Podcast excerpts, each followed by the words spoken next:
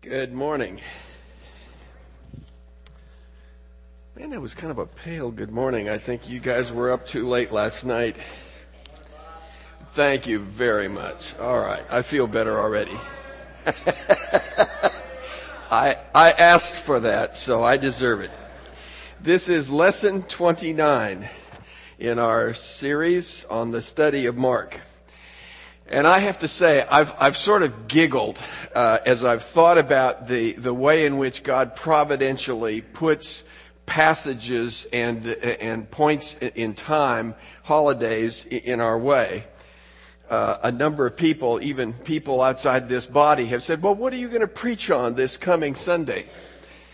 It reminded me of the cartoon that I saw. I wish I could figure out where it was, but. Uh, it was a cartoon and it, it was titled The Pastor on His Knees Seeking Guidance for Sunday's Message.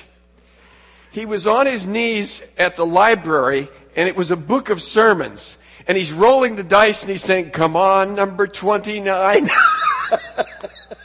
That's the way some people may go for their sermons, but I gotta tell you, if, if number 29 happened to be Mark chapter 13 in our text, I think he would take a message mulligan and he would try again.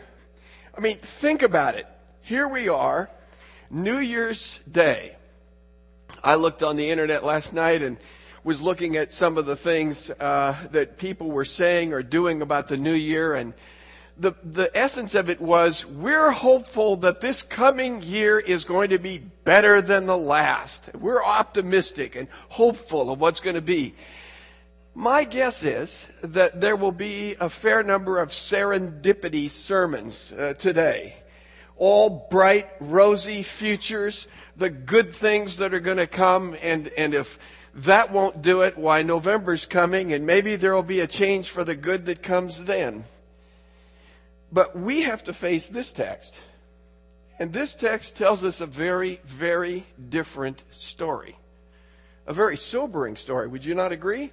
The abomination of desolation is not one of those happy texts that you get to preach and everybody comes away with a big smile on their face and says, Oh, that's the message I really wanted to hear.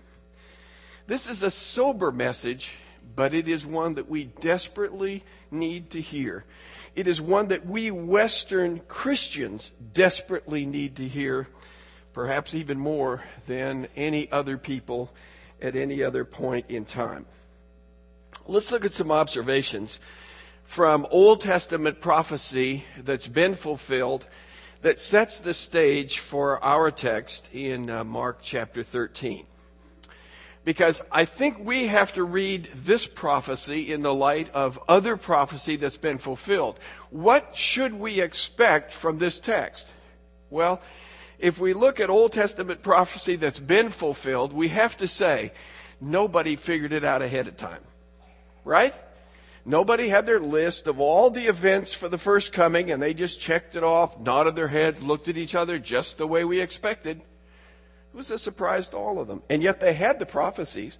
And as we look back on those prophecies, we say, it did happen just as he said.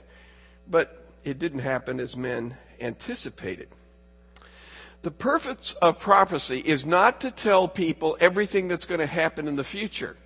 The purpose of prophecy is to generate hope by focusing on perseverance and encouragement as we look at the Old Testament prophecies and we see them coming true, we see God's word is true, it's reliable, and we can stake our, la- our lives on it. Prophecy is given. I love this text in Isaiah 48, although I admit every time I lose it, it takes me a while to find it again. In Isaiah 48, 5 through 7. God is saying to the, the people of Israel, I'm telling you this in advance. It, well, let me back up a step. You know, people, young people today, but other people too, when you tell them something, their comeback is, I knew that. I knew that. Well, Isaiah is God saying to them, I'm telling you this in advance, not so that you'll know it in advance, but when it happens, you'll look back and, and I'll say to you, you didn't know that. I told you that, and I did it. You didn't know it. We can expect from Old Testament prophecy to find apparent contradictions. Now that's what Peter's really dealing with in 1 Peter chapter 1 verses 10 through 12. The Old Testament prophets are looking and they're saying, my goodness, I'm writing about suffering of Messiah. I'm talking about the glory of Messiah and his triumph. What in the world do I do with these two texts? Uh, the, the prophets wrote about the deity of Messiah, that he was God, and yet they wrote about the humanity of the Messiah, that he is man, and they're saying, it can't be. These are contradictions. No, they're not. Once we see them fulfilled, we understand how apparent contradictions are resolved. It seems to me that it's fairly clear as we look at Old Testament prophecy that there is no crystal clear or emphatic distinction made between the first coming of our Lord and our second and the second coming of our Lord. There's not this nice, neat compartmentalization of first and second. And the reason is it's all part of one package. When you stop and look at it from an eternal perspective, it is God's work of redemption. And so there is no great distinction made, although we see it, of course, when our Lord comes for the first time. And then there is what we would say is the near and distant element. For example, in the prediction in Isaiah 7 about the birth of a child from a virgin or a young maiden. I believe that there was a sign that happened in that day and time, and that that sign is a prototype of the coming of our Lord Jesus Christ. Near prophecy, distant prophecy. And therefore, I conclude to my satisfaction that prophecy may have more than one fulfillment, double fulfillment, maybe even more than that. And I have to confess, the abomination of desolation is one of those events that I see that may well have multiple uh, occurrences. Now let's look at some observations from New Testament prophecy, as for instance we would find in the Olivet Discourse. Here's a presupposition I believe you have to have. If you believe in the authority, the inerrancy of Scripture, then you have to say, God does all things well. Remember that's what they said of Jesus? He does everything well. He does. So when we come to this prophecy, let us be very careful that we don't come with a mindset that says, you know, this is really kind of a badly written text. I mean, it is so confusing and muddled. We just got to sift through this mess like an English teacher with a bad term paper trying to make sense of what it says. We have to come to the conclusion God wrote this beautifully and meticulously to say what he wanted to say clearly and to obscure what he wanted to obscure from our vision. So let's come to the text with, with that kind of mindset. Obscurities, therefore, are deliberate. He keeps things from us that we do not need to know. One of those would be the exact timing of the coming of the final events that the disciples wished Jesus to reveal to them. The uh, truths that are clearly stated are obviously the message that we are meant to get from it. And I would say that with all the debate that happens over a text like this, if we can step back and say, what is it all Christians ought to agree about? That's probably the main message. And we ought not to get all excited about the things that we differ over. And we are told in this text in particular the points that we need to ponder, if they are not exactly crystal clear, they may be things we need to meditate upon. And he says, let the reader understand what I am saying when I refer to these events. Let the reader understand what this means. That means that point ought to be pondered. We ought to be thinking, in Matthew's words, we ought to be thinking about what Daniel says about the abomination of desolation, because what Jesus says is consistent with what Daniel says. Therefore, we understand Jesus through, in part, the writings of Daniel. Everything that Jesus foretells even the bad stuff, is the outworking of His eternal purpose. When we look at these things, and, you have to say, this is not, this is not the kind of thing, you know, bedtime reading that you go and it just puts you off to sleep. There's some terrible stuff that happens here. But, having said that, Jesus is fulfilling his purposes. And Luke's text in Luke 21 22, uh, he makes that very clear. He says, Because of uh, these are the days of vengeance to fulfill all that is written. So these things happen in fulfillment of God's purposes. The focus here is on the hard times. The emphasis is on warning and exhortation. It is not uh, all good uh, knee slapping stuff that we read here. It is serious business, and sometimes Christians need to be more serious about the future. And here's one. The synoptics set the boundaries, the, the outer boundaries. Now, I almost uh, did this for you on PowerPoint, and then I thought it'd be so confusing, I, I left it away. But what I do is I take the parallel text and I just set them side by side and I look at each one, and it can be very, very helpful. For example, if you just look at verse 14 of our text, where it speaks about the abomination of desolation, when we come to Matthew's account in Matthew 24 15, he says it's the abomination of desolation spoken of by Daniel. And when we come to Luke's gospel, he says in chapter 21, verse 20, when you see Jerusalem surrounded by armies, then you know its desolation has come near. So now we have a broader picture. So we have to be careful when we look at Mark that we don't somehow go beyond the parameters that's been, that have been established by all of the synoptics, and that becomes our guide. Then we look for the particulars of Mark's account and seek to find his emphasis. Uh, that is for us and the argument of his uh, book. Okay, what we've already been told in Mark chapter 13. Disciples are awestruck by the temple, the buildings, the beautiful stones, and as I have suggested, I think the uh, apostles are all looking to see which office is theirs when the kingdom is established. Jesus says, Don't get too attached. This place is going down. One stone won't be left upon another. Then they ask Jesus, What is the sign that indicates that these things are about to take place? And Jesus does not answer that question. He does not want to give them the precise timing. What he wants to do is give them the essence of this lengthy period of time that is going to happen and the dangers that it brings for believers. So the Lord Jesus has told us to be on our guard.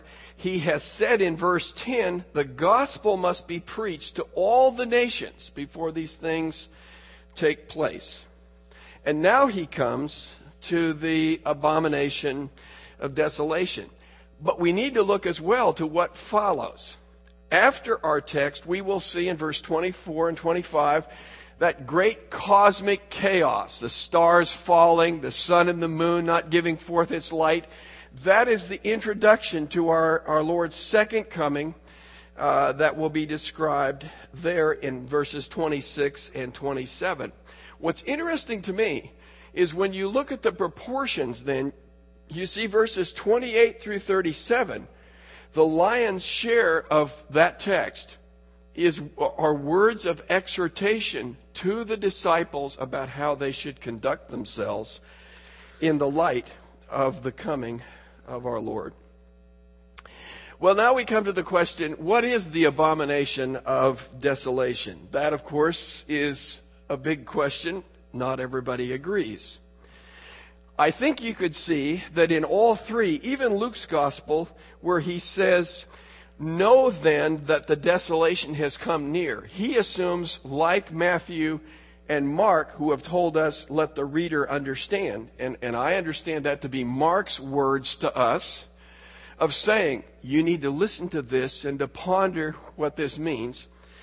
So he is uh, saying to us, give thought to these things. And Mark, uh, Matthew in particular says, give thought to what Daniel has said about the abomination of desolation. Daniel 8, Daniel 9, Daniel 11, Daniel 12. In all uh, four of those texts, you have in view primarily Jerusalem, the temple, the cessation of regular sacrifice, and the uh, somehow the bringing in of something which is an abomination uh, and a defilement, probably in, in some cases at least idolatry. And then, of course, there was the sacrifice of the swine uh, that took place in the second century BC. But all of that and the destruction of Jerusalem. That sets the stage. So we are not surprised when we come to Matthew 24 at verse 14, which says it involves the holy place.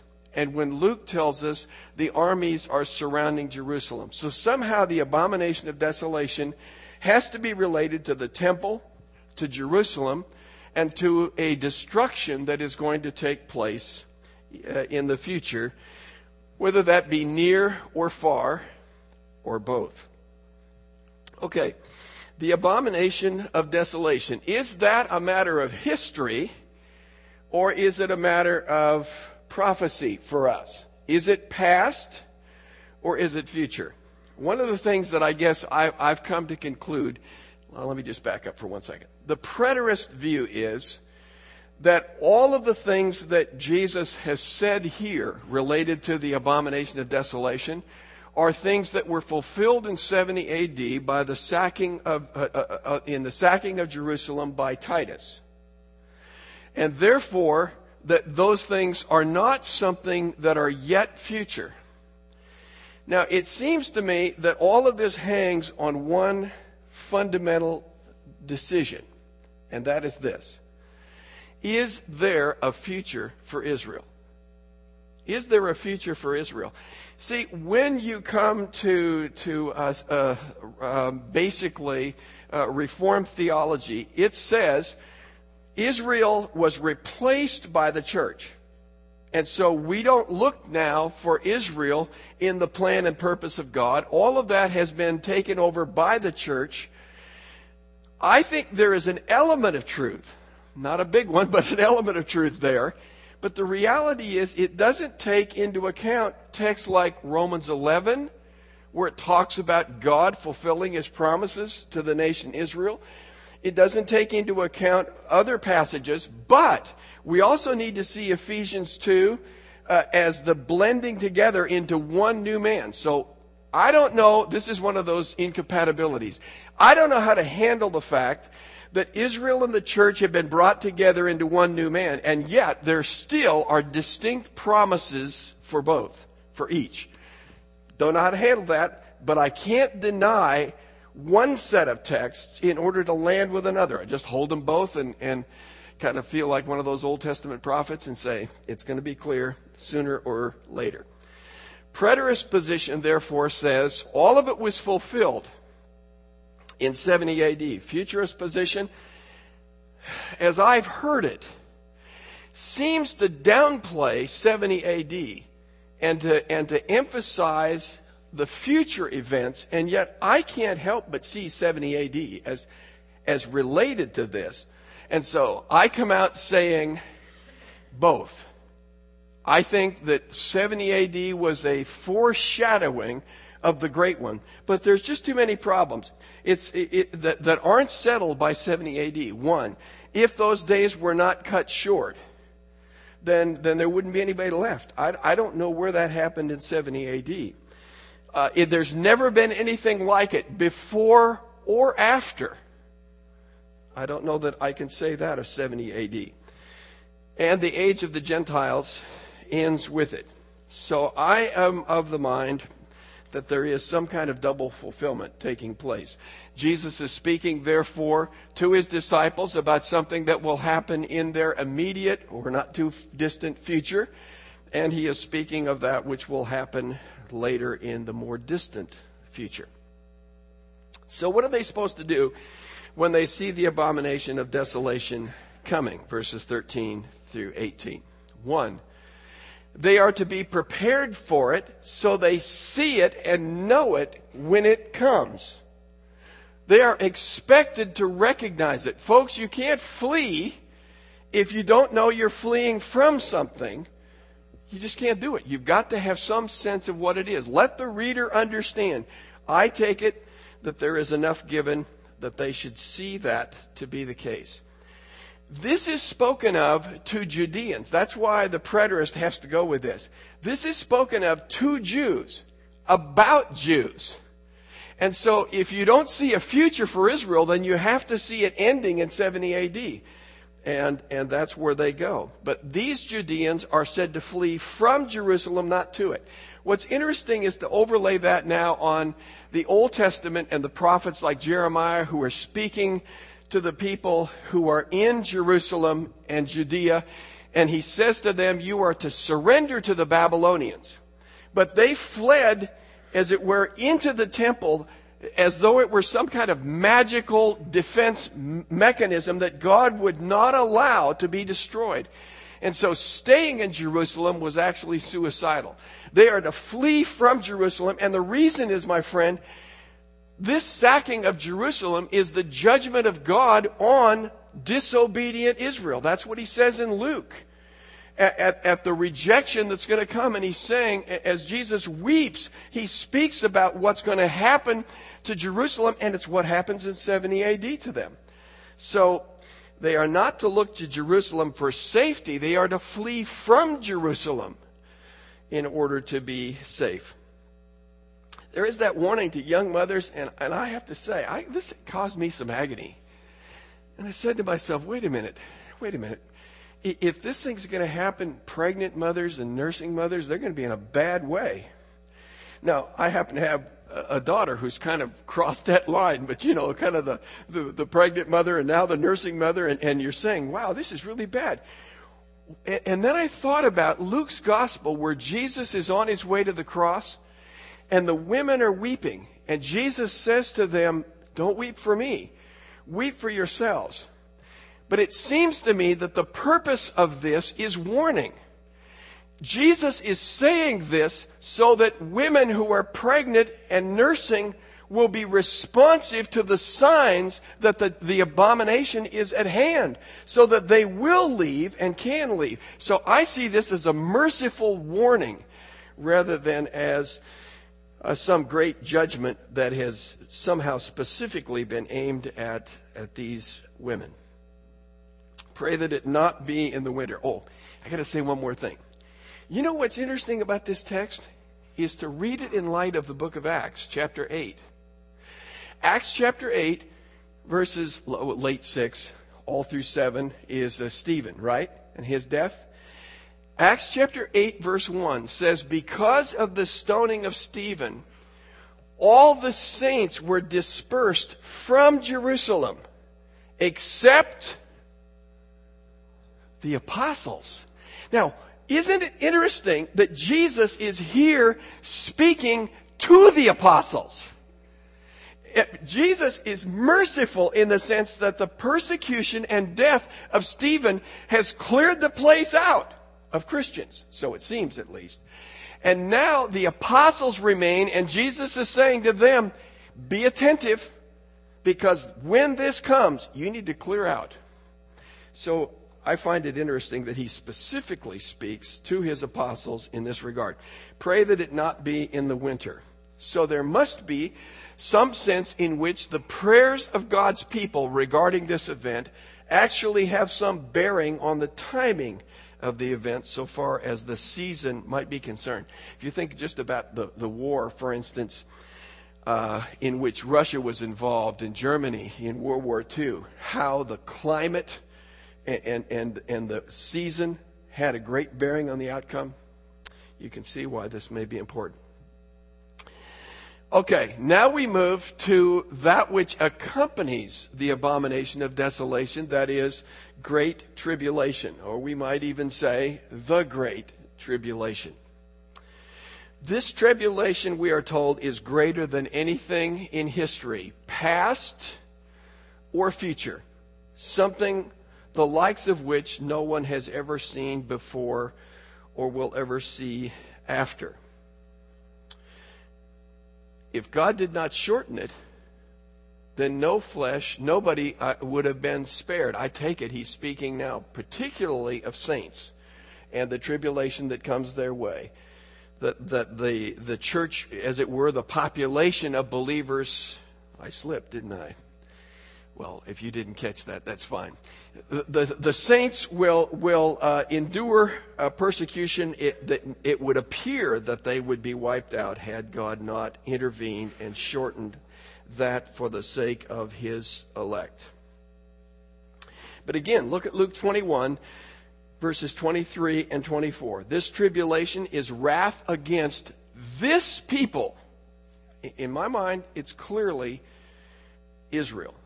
And in particular, in 70, the Israel who rejected Jesus, and I would say in the future, those, again, who reject the Lord Jesus and it's focused upon Jerusalem. It ends when the times of the Gentiles ends. Here comes the warning and exhortation in verses 21 through 23. When Jesus was asked by his disciples, what is the sign that indicates that these things, the last days, are coming upon us? Jesus does not give them a sign and he does not give them a date, but what he does do is give them a warning. Beware, be on the alert, do not be deceived. And the deception is the deception of those who would claim to be Messiah. I take it, and especially when you overlap this with Old Testament prophecy, uh, such as Jeremiah. Those who tell us that we're not going to go into Babylonian captivity. If we do, it's going to be short and we'll be right back after a holiday in, in, in Babylon. They are denying and they are saying peace and safety when in reality it is judgment and destruction which lies ahead. So he returns to that and he says, beware of the false messiahs. Now, these folks have some credibility because they will come with signs and wonders. They're going to come with the evidence of supernatural power, and that's going to give some credibility in some people's minds. But remember, Deuteronomy said, false prophets are not only those whose prophecies do not come true, they are those who do things that do come true, but they turn you away from Him. So they have signs and wonders, they promise relief from suffering, and they seek to bring deception and bring about the following of those who are God's elect. If it were possible. Now, the second coming he says, will not be a private event. Remember when they say he's off here, he's over there, and somehow you're going to go flee off and see this person or that person here or there? Jesus says, don't bother. Because when I come, it's going to be global. Everybody will know Every eye will see, every knee will bow eventually. Everybody's going to know. You won't have to go off to some place and have this kind of Gnostic Messiah who only the few initiated know where to find and, and they follow him. It's going to be a global thing. And his exhortation is this be watchful. It, it really is just a word that means be awake. And you remember later on, Paul will talk about not sleeping at night, but being awake and alert. Watch what's taking place. Be alert. I was thinking of this from my experience. I was thinking of this in terms of driving. Uh, we've driven to Washington State uh, a lot of times. I remember the, the, the fastest trip we ever made we left here on a Friday afternoon and got there 2,300 miles later on Sunday afternoon. Just actually when they were landing on the moon, and and uh, maybe that was Sunday evening. But we drove long, hard miles. I say we, and I really mean I. We we got to Idaho, and it was probably nine or ten o'clock at night, and I had not had much sleep, as you can imagine.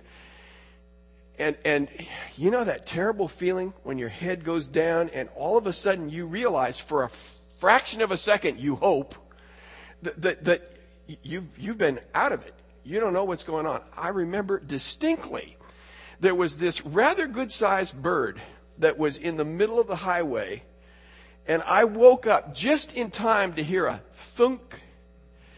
And I gotta tell you, on that adrenaline, it got us to the next rest stop. But, but there is that kind of dullness that comes about, a kind of sleepiness on the part of Christians that is dull to what lies ahead, to what's going on. That our Lord Jesus says needs to be dealt with by watchfulness. Notice he says, I have told you everything ahead of time. I think that's Mark's distinct, the word uh, everything is Mark's distinct uh, word that is used there. It says to me, not that he has told us every single particular in all of its sequence. I think what it's saying is he's given us the broad scope and he has not left out any essential part. And if that is the case, then it has all kinds of implications related to false prophets. Because false prophets are going to come along and they're going to say, oh, you're right. The scriptures, they say all of these things, but there's a new word from God. There's an added revelation that you need to hear. what Jesus says is, you know all you need to know. From me, you don't need the extra revelation from others. What did this mean for the disciples? Well, it means they ought to sober up and brace up for hard times. I've suggested to you that while the disciples came in a fearful frame of mind, I think the triumphal entry and, and the possession of the temple and, and the uh, shaming, as it were, of the questioners has given the disciples a bit of euphoria. And Jesus is saying, hard times are coming, folks hard times are coming. It's going to begin with the re- rejection and crucifixion of Jesus. But these are hard days, and you guys need to sober up. it reminds me kind of of a drill sergeant uh, getting uh, new recruits. You don't take them out for ice cream sundaes and tell them what a great thing this it well you don't tell them what the recruiters told them to get them to that point you toughen them up for what lies ahead that is what uh, Jesus is doing. Hard times lie ahead. They need to be aware of those who promise pre- peace and prosperity, even them, it seems. Jesus warns not to fall for those who will claim to be Him and bring an end to the world as it is and the entrance of the kingdom. What does it mean for us? Especially as we come to a new year, a year where everybody wants to be optimistic, a year where everybody makes resolutions that they're not going to keep, but they think everything's going to be better.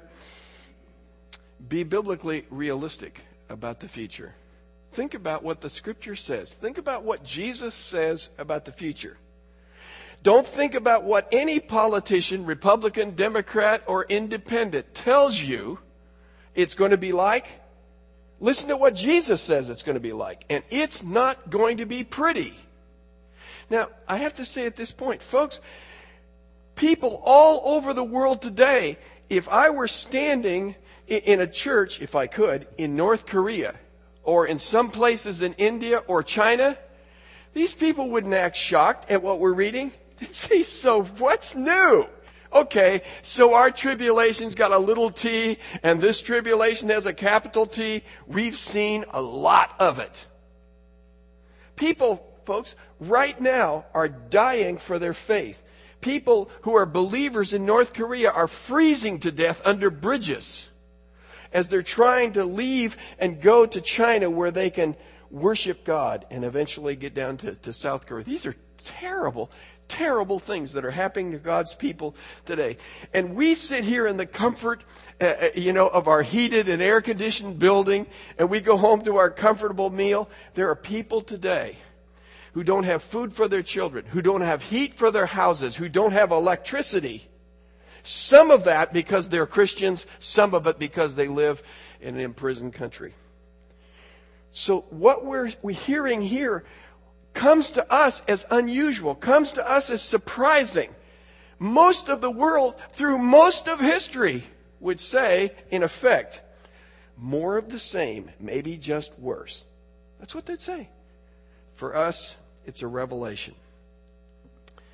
Expect suffering and persecution. We need to be alert and watchful. Our experience, as I've just said, is not the norm. Our experience is not the norm. Throughout all of church history and throughout most of this world, our experience is not normative. So, what is the good news? I owe this to Carrie Dula. When we meet on Friday mornings, Carrie said, not last Friday, but the week before, he said, You know, with all of these things kind of being negative, what's the good news? what is the good news? That's what the gospel's called, isn't it? Does Jesus lure them in with the good news and then drop the bad news on them, bait and switch? What is the good news?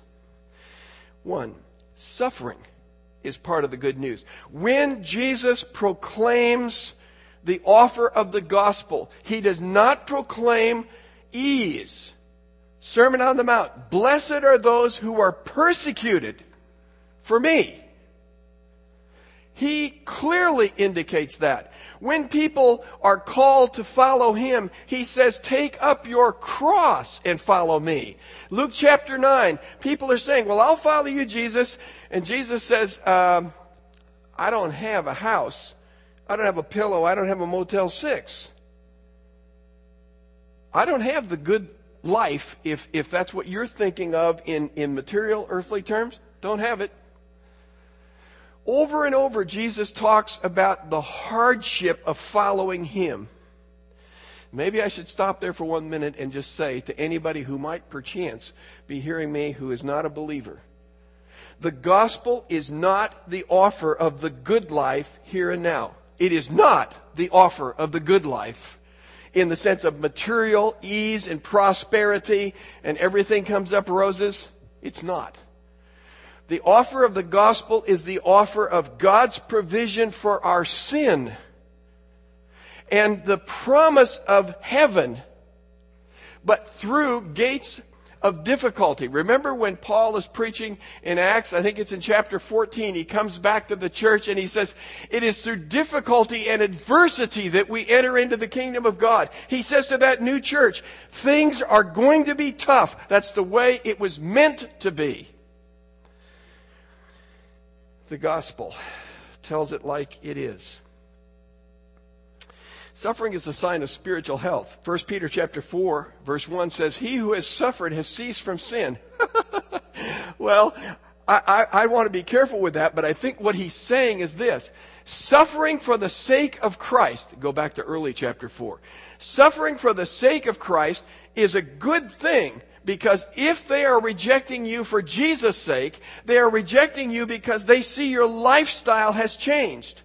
And that threatens their lifestyle. So persecution is actually uh, an encouragement to believers, or should be, if it is for the sake of Christ. Suffering is a means of purification. 1 Peter chapter 1 he says, though you go through trials and whatever, it is the purifying process by which God makes your faith more solid gold. Suffering brings purification, or is intended to do so. Suffering is identification with Christ. Paul says in Philippians chapter 3, that I may know him and the fellowship of his sufferings there is something about suffering for Christ that gives us a greater appreciation for that which we, we uh, remember every week in the death of Christ. There is a sense of intimacy that we identify with Him. And that's why in Colossians chapter 1, Paul says, that I am making up on my part that which is lacking in the sufferings of Christ. I enter into his sufferings, and therefore Paul rejoices in those sufferings as we should do as well. It's an opportunity to proclaim Christ. When we, that's what, what, I think Jesus is talking about when he says, when you were brought before councils and whatever, don't give thought to what you would say. He has also said in the near context, the gospel must be preached to all the nations. So in my understanding, what Jesus is saying is suffering gives us the opportunity to give our testimony in a way that has a lot more weight. Folks, if your life is on the line, if your neck is, uh, is uh, on, the rope is on your neck and somebody's got their, their hand on the, on the trap door and you witness for Jesus, that counts for more than the witness that comes out of comfort. All right, the main message. I've been working up to this. I have to tell you, this is typical scenario for me. It didn't come to me until this morning. I, I am sorry to say it did not come to me until this morning. But it came. And that is, what is the main point of all this? If I were going to go to an Old Testament book where I would overlay our text with that book, it would be the book of Job. It would be the book of Job. Satan says to God, basically, uh, Satan's a prosperity preacher, and, and he says, Hey, Job, look, the guy's rich. He's got a great family. He's got a life of ease. Why wouldn't anybody serve you for that? So God says, then take it away. Take it away. Because what God wants to prove to Satan and all of the celestial host, now I'm bringing in Ephesians chapter 3, where all of this drama that's going on is a drama and where the celestial hosts are involved. And by the way, the conflict they're involved too. But what God is saying is, I am worthy to be worshiped. I am worthy to be praised in the midst of the worst circumstances. So the greater the adversity, the greater the suffering, the greater the tribulation, the greater the faithfulness of his saints, the greater the glory of God, because we are saying he is worth it. He is worthy of our praise. He is worthy of our faithfulness. He is worthy of our witness.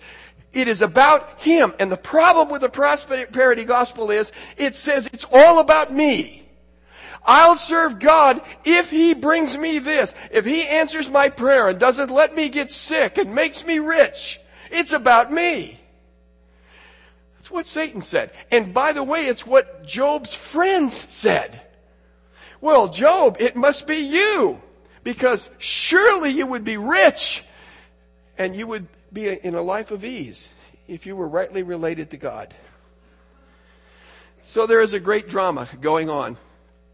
And in the midst of this drama, God is demonstrating to all of the cosmic forces and to all the world, He is worthy of men's worship and adoration and praise and faithfulness, no matter how hard and how bad it gets. And let me remind you, no matter how hard that does get, it never touches the suffering of Jesus.